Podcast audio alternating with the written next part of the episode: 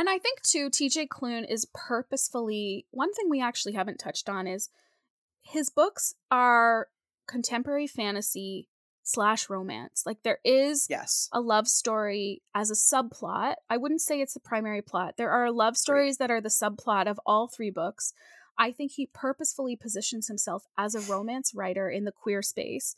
And so if we think about so I've said women don't often play prominently in the fantasy genre, but women sure as heck do play prominently, overly prominently in the romance genre. Mhm. And so if I then criticize my own point, is that he's probably actually purposefully not having a lot of female characters because the romance genre is driven by women, by female consumers, and those stories need more diversity. And he's he's bringing it to that space, not necessarily the fantasy genre space. Agreed. Um Absolutely agree. so I retract everything I said. He's perfect.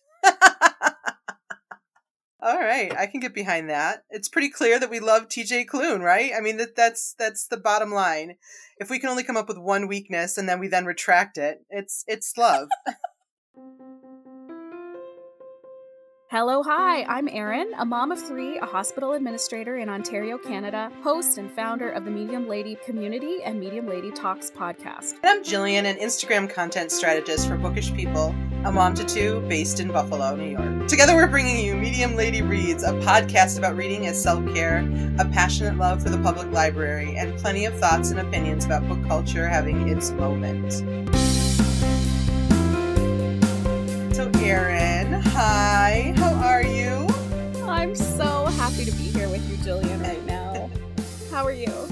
I'm good. I'm really good. This is still nervous a little bit, but also like it's just so fun. And then to hear everybody talking about what they read first it was just wonderful. So, how is your reading going? Uh, my reading, I think, is going pretty well. I had a couple of books that I bumped up my TBR. I'm reading, I'm in a really fluid reading spot right now. Like, usually I have an audiobook on the go, something digital on the go, and a print copy on the go. And right now, I'm trying to make those work a little bit more harmoniously together. Whereas usually I just like fill the slot in the docket. So right now, I have a pretty academic audiobook on the go called Enlightenment Now by Steven Pinker. Um, Steven Pinker is what would you even call him? He's like an academic cognitive social scientist. I'm not familiar. He wrote this book called A Whole New Mind. Anyway, it's very academic, it's very dense, but I'm I was curious about it. So I have that on audio. It's like a 20-hour audiobook. I might not not finish it. It might become a DNF, but um and then I had Piranesi, which I had alluded to in our last episode on the go on print. And I felt like Piranesi is a really interesting kind of read. I hope I get to bring it to the podcast in the future. But I felt like I needed something really sweet to balance out Piranesi and Enlightenment Now. And I went with Emily Henry, the digital copy of Emily Henry's Happy Place. And so that's how my reading's going right now. I just finished Happy Place. I still I'm going to have to put something really sweet back in that slot because I just finished Piranesi, but I'm diving into a new book that I think is going to still be kind of like more literary fiction. Um, so I guess it's also becoming like audiobook, digital, print, but also literary fiction, contemporary light fiction, and maybe like a dense nonfiction. That's kind of how I'm. I feel very balanced right now. That was a long answer. The short answer is I feel really balanced in my reading. I love it because, you know, I have always, always, always done one personal development and then my, the rest of them are fictional and they're not like a specific type of fiction. They're just maybe on the Kindle or audio or whatever. But I love that you do it based on the genre like that. I think that's really smart. I mean, it's something new I'm trying, and my my biggest like lesson is to just like when it's work when it's working, let it work. Yeah. You know. Uh Jillian, how's your reading going? Really good. I also very recently finished Happy Place. That's actually one of the books that we'll be talking about in a future episode that I'm excited about. I loved that book. And I feel like I am on track to hit my nine book goal because I'm just about to finish Yellowface, which it's good. It'll have to come up in another episode. But um I'm at that'll put me at eight. And then if I finish uh, my personal development book, that'll be nine which I'm just about done. I have like 30 pages left in that, so I'll be right on track. So yeah, this um past month or so has been really, really good for my reading. Yeah, you know what? It's fun to kind of check in, but withhold Yeah. reviews. Yes, it's hard though. To, we do. No, it is hard. It is hard. Well, thanks for checking in. Let's get into the meat of the episode. Today's episode is going to be a love letter to my favorite contemporary author and yours too, I think, Jillian, right? We're going to talk about TJ Klune. I adore him. He currently has been my favorite author since I read Cerulean Sea in July of 2021. I think there's something to be said about the way he writes, the vibrant stories and everything, which we'll get more into. But yes, I absolutely adore him as an author. Uh, here's a little info on TJ Klune himself. He is an American author of fantasy and romantic fiction featuring gay and LGBTQIA plus characters. His fantasy novel, The House in the Cerulean Sea, is a New York Times bestseller and a winner of the 2021 Alex and Mythopoeic Awards. Klune has spoken about how his asexuality influences his writing. His novel, Into This River, I Would Drown, won the Lambda Literary Award for Best Gay Romance in 2014. I have often wondered what his name, TJ, stood for. So in my prep for this episode, I made sure to uncover what it actually meant, just just because I like, you know, knowing all that fun stuff. His name is actually Travis John Klune. And another thing I found really interesting about him is that he got into writing as a child in the 80s by writing fan fiction for his favorite video game at the time, which was Metroid. I would personally love to read some of those stories today. I, I wonder if he even still has them. But when I was a kid, Metroid, the Game Boy version only, was one of my favorite games as a child. We we had gotten a Game Boy secondhand somewhere, and one of the games that came with it was Metroid, so I had a lot of fun with that. But we were only allowed 15 minutes a day to play video games when we were kids, mainly because there were three of us to like pass it around to at the time, and then eventually there were four of us to pass it around through. When you were a kid, were you ever a video game person? Not as a kid, no, not at all. And actually, when I was a kid growing up, we didn't even have cable TV. We had bunny ears. So we got like three, maybe four channels. So my like general consumption of pop culture was typically through the library and Mhm. whatever we could get on VHS. But we never, I never had a Game Boy. We never had a system. Uh, and it wasn't until I married my husband Nick, who is an avid video game player, that video games have become a huge part of my life, like my adjacent life. And so a lot of those 80s throwback video games that people have like really warm nostalgia for, I, I don't have that like childhood experience, but I love learning this about um, TJ Klune. Right? It's so fun. It is, yeah, you know, and it, and we're gonna really go into TJ Klune's books, but it's nice to ground ourselves in the person too, because that person is bringing their full selves when they're writing their books. Yeah. Thanks, Jillian, for giving that intro to TJ Klune because I think that's Yeah. going to ground us in the conversation. We're going to talk about three specific books of TJ Klune's. That those aren't the exclusive, the only titles in his in his repertoire. We're going to talk about the most recent contemporary adult novels. He has some young adult fiction as well as short stories. Uh, we're going to be talking about The House in the Cerulean Sea, which was released in March 16th of 2020. Jillian, like what a tough hang. I know, I know. Basically the day the COVID pandemic hit. And then Under the Whispering Door was released in September of 2021, so about a year and a half later. TJ Klune's most recent book, In the Lives of Puppets, came out in April of this year, 2023. And I read that, you read that. I read In the Lives of Puppets way too fast, but it did not disappoint. And that third book, those three books in a row, five stars each, just sealed the deal for me. TJ Klune is like top of the top.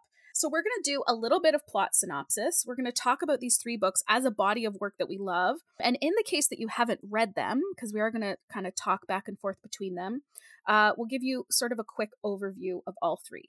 So, the first book, The House in the Cerulean Sea, centers around acceptance and family and features main character Linus Baker. I want you to picture James Corden playing this character, working for the department in charge of magical youth.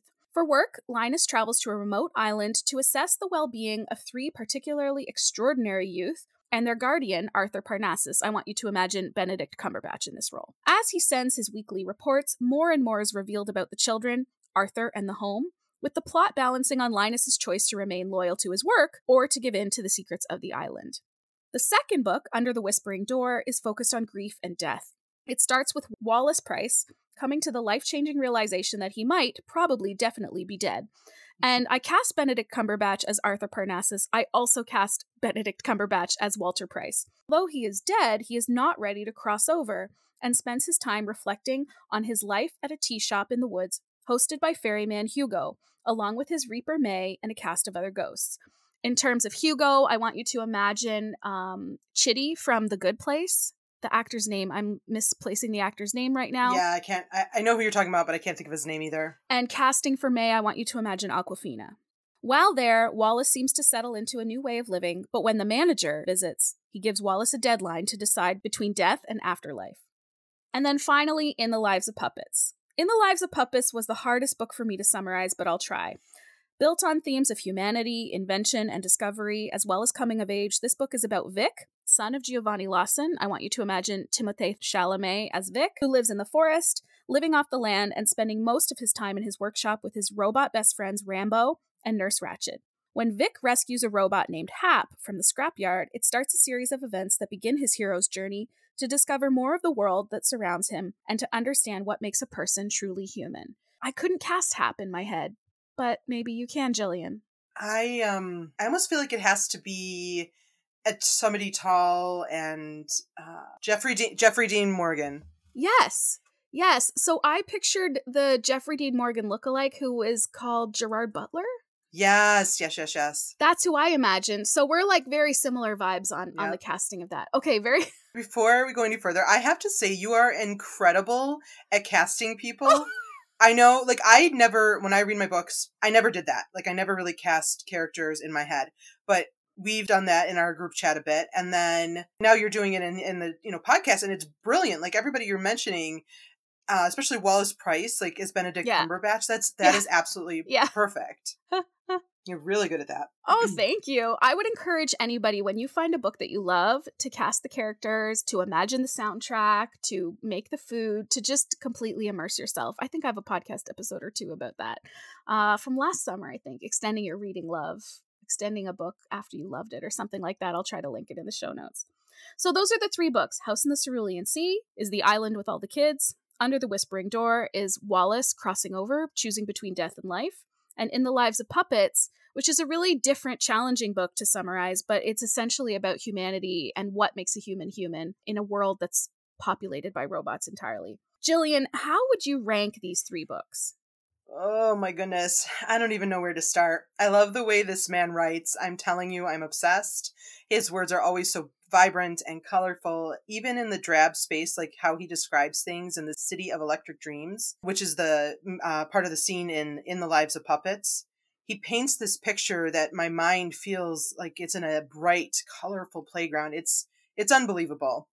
I love to sit back and let his words wash over me. For me, that is the perfect way to describe it.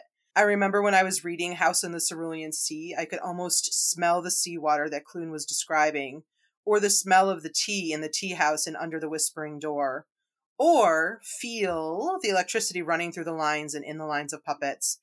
I can't think of a single other author who can write in this way, at least for me.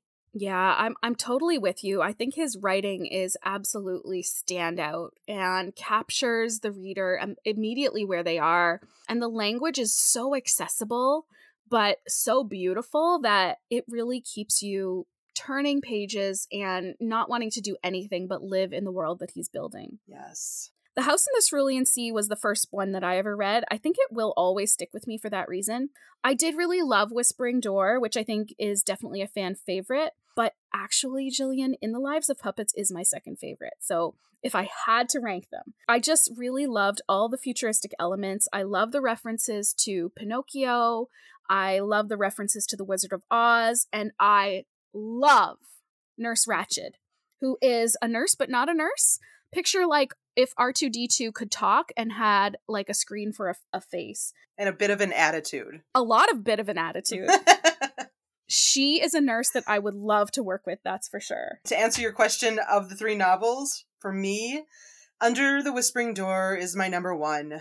Um, and if you know me, you've probably heard me talk about this a lot. It has been my number one since it came out in 2021, and it has moved me beyond words. I actually literally just started listening to the audio version of it this morning. Um, my husband took the kids to the playground, and I was able to shower with with the story rolling, and it was perfect. In my prep for this episode, I learned that T.J. Klune actually wrote this book to help process his grief over losing his husband to cancer. Which, if you've read the book, you understand how beautiful and devastating that is all at once. But if you haven't read the book, that alone is very like heartbreaking and beautiful. Learning that it solidified this book as my number one, no question.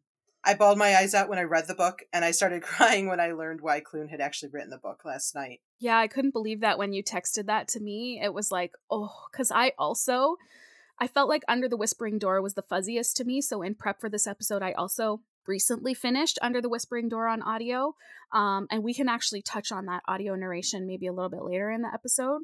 Um, but I was immediately like took my breath away knowing that he wrote that to process yeah, his own grief. Beautiful. The theme of this book is death, so it's definitely not a novel for everyone. It discusses death in a lot of different ways, so just be sure to do some research to ensure it's the right book for you before you pick it up. I will say that despite the theme being death, it is beautifully written. If you can write a book about death and have it be beautiful, Klune has done that. As for the other two, I'm really struggling to rank them because they are both so beautiful in their own way. I bawled profusely through the ends of both of them, no question. But if I had to choose, I would say that The House in the Cerulean Sea would be my number two. The imagery in that book is astounding. It's beautiful. Plus, the book's theme of chosen family and acceptance and inclusion play a special role in my heart. Our world is hurting so much these days that reading and learning how to be more accepting of everyone, no matter who they are, what they look like, is incredibly important.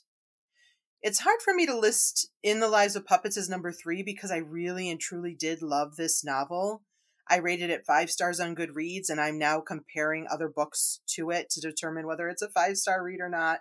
But Klune's other two books hold such a special place in my heart that it feels impossible to replace them. Here's the other thing. Even though In the Lives of Puppets is my number three, if someone were to ask me which novel they should read first, I would likely advise them to start with Puppets because of the theme of that novel being free will and the essence of humanity and its ability to experience emotions, it feels pretty perfect for today's world. Oh, that is a good recommendation. I would say I would I would stand behind your recommendation. I think the best option is to start with number 3 because I think that it's it is very topical to today's world even with the advent of ChatGPT and some of the rapid advances in technology, you know, the Neuralink that um, Elon Musk has recently announced, and Microsoft has this new like vision tech, and all of these things are rapidly happening to us right now that they make us sort of like question the humanness of our world as technology plays an ever increasing and ever present part of our lives. And this book doesn't necessarily answer those questions, but brings a beautiful sort of fantasy lens to that question. So we've reviewed these three books. Let's talk about a few of TJ Klune's strengths so you can get a sense of what's so compelling about his books. And I think the other great thing is that Jillian and I love TJ Klune for similar but different reasons. So we're hoping that the two of us as readers can convince you, for whatever your sweet spot might be, that TJ Klune has something to offer you in your reading life. The one thing I put down here is contemporary magic. So I have long felt that if you need magic books in your life, you probably are or were a Harry Potter fan. And if you are a Harry Potter fan, or you were a Harry Potter fan, then you are also likely wrestling with the She Who Would Not Be Named and her heinous bullying and persistent anti trans rhetoric on Twitter and in the press. And you might feel like, as you wrestle with that fact, that this leaves you with a gap in your life of the joy that magical books can provide. But Jillian and I are here to tell you that gap can be filled to bursting by the many contemporary authors who are writing fantasy books about magic, and TJ Klune does this in the best way, in my opinion.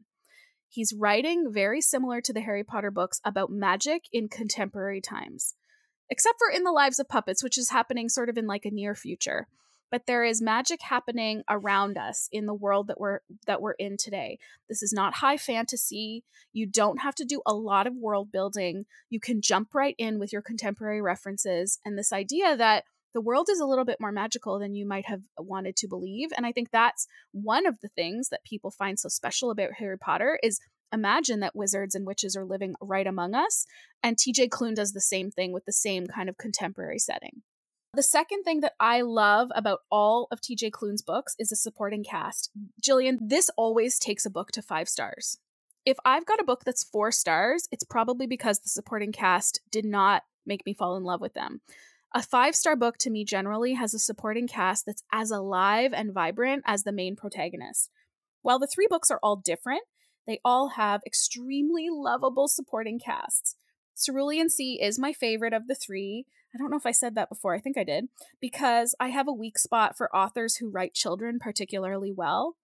And this book features a totally sparkling cast of magical misfit children. All of the books feature really well thought out and immediately recognizable supporting casts. Jillian, those are the strengths that I've highlighted. What do you think are TJ Klune's strengths? So for me, I think I've mentioned this two other times, but his writing is one of his biggest strengths for me. The way he writes scenes and characters in his books, they just they come alive. And I can almost promise you that if you haven't read one of his books, if you pick it up and read it, you'll completely understand what I'm saying here. It's been a few years since I read Cerulean Sea, but I can still vividly picture Marsyas Island Orphanage and the surrounding island. I can smell the sea that Linus, who is the main character, experiences as his train gets closer to the island. And it's the same for Under the Whispering Door and for In the Lives of Puppets. The words and ways he describes people, places, just brings them alive in my mind. So we know that no one is perfect, but we thought we would also not just touch on the good stuff, but on some of his minor, very minor weaknesses. And I'm going to say, I proposed this to Jillian. I said, okay, let's talk about strengths and weaknesses. And with Jillian, your first response was, I can't. I can't talk. There are no weaknesses. I, I literally, this, it's silly. It's so silly. It might sound silly to somebody. You know, people, you know, your favorite authors, but there's always something, right? But I was having a really hard time thinking of weaknesses for him. Uh, his writing is inclusive and welcoming, heartwarming, heartbreaking, descriptive, colorful, which are all things that are perfect for me. But because I wanted to be objective and I wanted to do my due diligence, I Googled TJ Klune weaknesses just to see if I could find anything that I might agree with. And I didn't find anything. There is, when you get into yours, you know, there's some that I can, I see absolutely, but like, there's nothing. There was nothing I could come up with. Well, I think it is important to acknowledge his books are pretty close to perfect. It's as five stars as five stars can get. This is really just a thought exercise. Jillian and I, we really want to give you, as our listeners, a chance to get a little bit of a less biased author overview, sort of. We're, we're going to yes. maybe say this is the one thing you might want to pay attention to, but still read all of his books, read them now. The only thing that has jumped out at me time after time after time, and it's more of a wish than a weakness, is the women in his books are somewhat one dimensional. And they don't need women specifically. The books don't need women, but it is something I notice because in paying attention to the books that I'm really drawn to over time, those are usually books about women. There are a few minor characters in his books that are women. The strongest female character he's ever written is May, who is a character in The Whispering Door, and I love May. But that is really not something that would make his work better. I think it's just something that is an individual preference for me. And I also think, if I'm going back to that Harry Potter comparison, a lot of contemporary magic books in the genre um, often feature men and boys prominently. And maybe mm-hmm. that's something I need to do a better deep dive on personally is to find the contemporary fantasy authors that are writing about girls and women. Yeah, honestly, those are when I was thinking about it, that was the only thing I could come up with that there are very few women in his stories. But if you go through and you do your research and you look up about him and why he does and writes about what he does, mm-hmm. it makes sense. Like totally does. You know, we shouldn't exclude women entirely, but there's like reasons. So I yeah, I absolutely agree that that is a slight weakness, but it's ever so slight. and I think too, TJ Klune is purposefully one thing we actually haven't touched on is his books are contemporary fantasy slash romance. Like there is yes a love story as a subplot. I wouldn't say it's the primary plot. There are love stories that are the subplot of all three books. I think he purposefully positions himself as a romance writer in the queer space. And so if we think about so I've said women don't often play prominently in the fantasy genre, but women sure as heck do play prominently, overly prominently in the romance genre. Mhm. And so if I then criticize my own point, is that he's probably actually purposefully not having a lot of female characters because the romance genre is driven by women, by female consumers, and those stories need more diversity. And he's he's bringing it to that space, not necessarily the fantasy genre space. Agreed. Um Absolutely agree. so I retract everything I said. He's perfect. All right, I can get behind that. It's pretty clear that we love TJ Klune, right? I mean that that's that's the bottom line. If we can only come up with one weakness and then we then retract it, it's it's love. His writing is fantastical, which we adore. If this conversation led you to pick up one of TJ Klune's novels, please let us know by tagging us in a story or in a post or something on Instagram.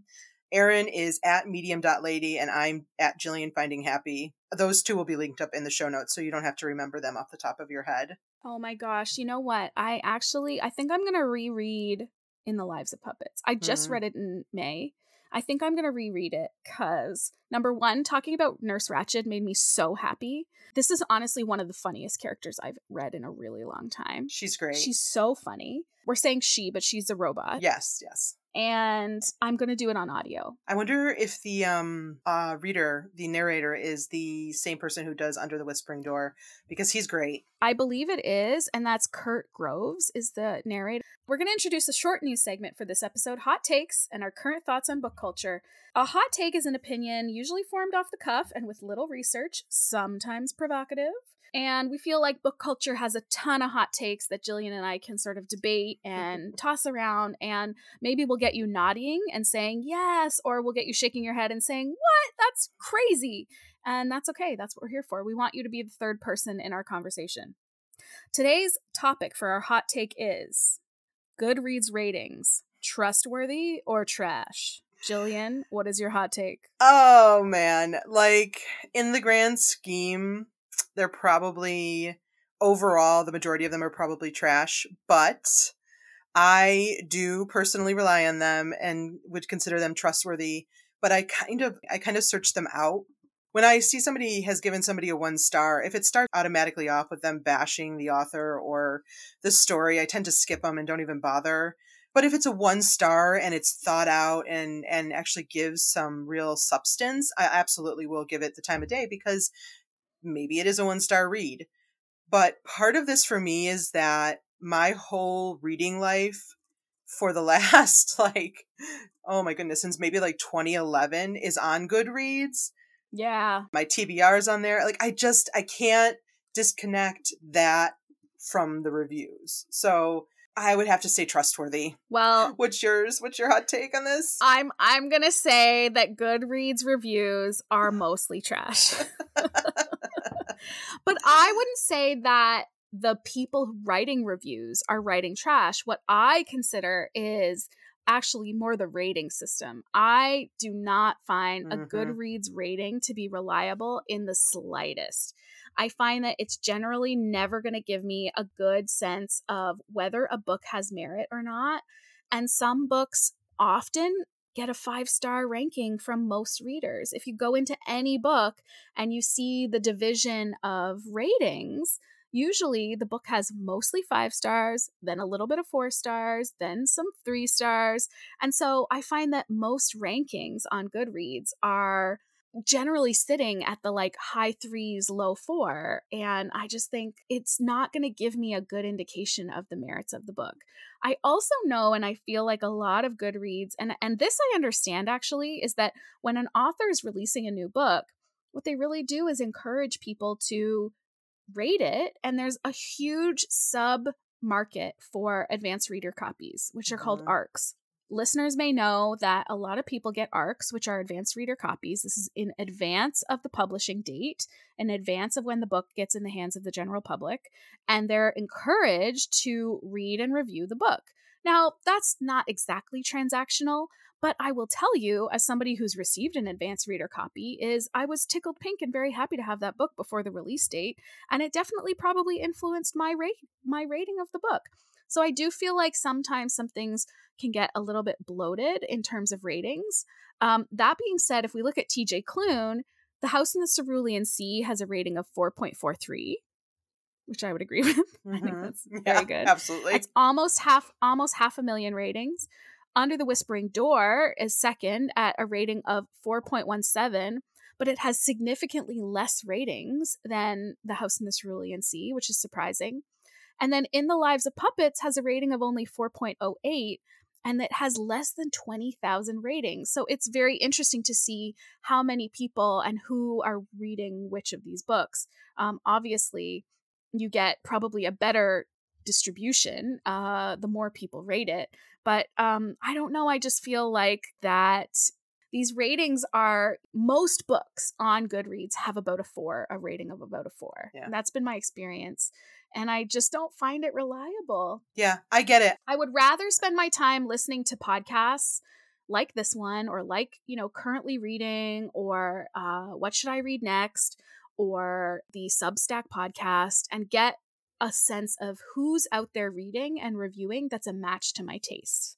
Yeah, I I completely agree with you. I and I am very guilty. This is probably 2023 is the first year where I've actually been more mindful of the ratings that I'm giving people on on Goodreads simply because if I enjoyed a book, if I didn't have any big major gripes with it and it went fast, I gave it a 5 because I just I love yeah. books so much. So it was easy for for me to do that. But this year I've actually been taking the time to, you know, pull out and annotate and kind of notice when I'm not loving a book. Mm-hmm. So I can absolutely agree with you when you say that people are just a lot of people are just giving five stars because that's just what they give. They're like, "Yay, books, five stars." Next one. I I see your point. Yeah. But I do also use Goodreads. So I'm not saying Goodreads is trash. I'm saying I don't think the Goodreads ratings, and I certainly don't want to upset anybody, I don't think the Goodreads ratings help me decide what to read next. Yeah. That's my hot take. And I think I think that's a good I think that's really good because if you are relying on what you read from just what people are saying about the book, you really might miss an amazing book to you. Because mm-hmm. if you read the reviews on some of the Under the Whispering Door reviews on um, Goodreads, and you see, you know, it's you read the description and it's about death, you might not even give it the time of day, but it's it's so beautiful that it's worth it. So it it's you gotta like take into account your own interests and things that you love before you make a choice. So yeah, that's our hot take.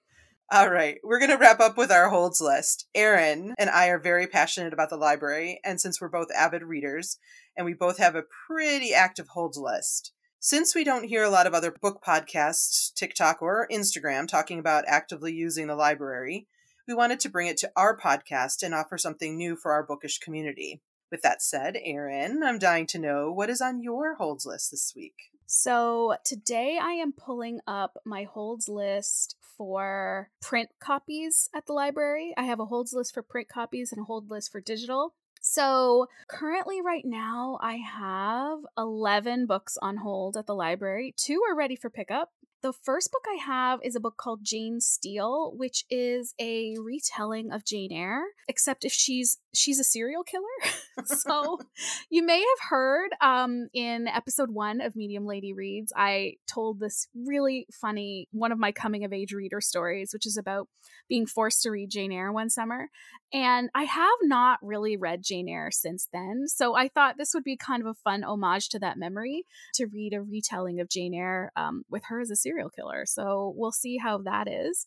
And then the other book is a book called Ayesha at Last, which I think is feminist empowerment, contemporary fiction. Uh, the main character is Muslim by Uzma Jalaluddin. And I'm really excited to pick that up. I kind of stumbled upon that. I was reading, I think, an interview with the author has a new book out. So I thought I'd read her first book. And I still have Fourth Wing pending at the library. I think my library is trying to buy more copies. So they have me in this like holding space. But I don't know how many people know this, but Fourth Wing is like you can't find it anywhere. It's like the hottest book out there right now. So uh, if you finished Fourth Wing and you want to mail me your copy, I will pay the shipping to get to read it because I don't know. It was at the top of my holds list last time we recorded, and it's still there. I think my library is trying to get some copies in circulation. Yet last night, our one of our friends sent us a TikTok the, from the author that was talking about how the copies with the painted edges. I guess I I haven't actually seen the physical book yet. I mine's waiting for me, but um, they're gone. They're like the warehouse is completely empty. And she said that they um, printed so many. So I, I just, oh my, I can't wait to read this book and, and understand what is so exciting about it. I know. I'm so skeptical that like my subconscious will be like, we're not going to buy into this. we're going to, we're going to rise above the hype of this book. Yes. All right, Jillian, what is on your holds list? Currently, I have 13 on hold, and four of those are waiting for me to be picked up. So, first one is Fourth Wing by Rebecca Yarros, which I'm very excited about because I can't. I feel like it's is it over 500 pages? Do we know? I don't know for sure. It's a big brick of a book. It's it's a bit it's a hefty. If it's over 500 pages, my library doesn't put a seven day limit on it. Oh. You can have it for the full 21 days. So I'm hoping it's over 500 pages. Fascinating. Yeah, and anything under 500 gets the seven day limit for brand new releases. Then I have Hijab Butch Blues by Lamya H., The Storyteller by Jodi Picoult. This one's for our buddy read for July, which I'm excited to read. Mm-hmm. Um, and then Gender Identity for Kids, a book about finding yourself, understanding others, and respecting everybody by Andy Passchier. Mm. This is something that it's a kid's book uh, and something I'll be looking at and reading with my kids over the summer. It's sounded really good. I can't remember where I found it on Instagram, but I can't remember who it was that shared it w- with me. It was probably in a story somewhere. So I'll report back on that one and how it is and um, whether I recommend it or not. I love that. I love those books. Um, we have a couple of them on our home library, but they're also really, really great to access at the library. And Mhm. happy Pride, everybody. Yes, yes. All right. Well, that wraps up episode two of Medium Lady Reads. Medium Lady Reads is a spin off of the Medium Lady Talks podcast and Instagram community. You can find me, Jillian, on IG at Jillian Finding Happy, and you can find Erin at medium.lady for more of our current reads and other shenanigans. And if you like this episode, please share it with another bookish friend or post on Instagram and be sure to tag us. We would be tickled pink to hear from you. Thanks so much for listening. I'm your host, Erin. And I'm your other host, Jillian. Until next time, we hope that your next book finds you exactly when you need it most. We'll talk soon. Bye! Bye.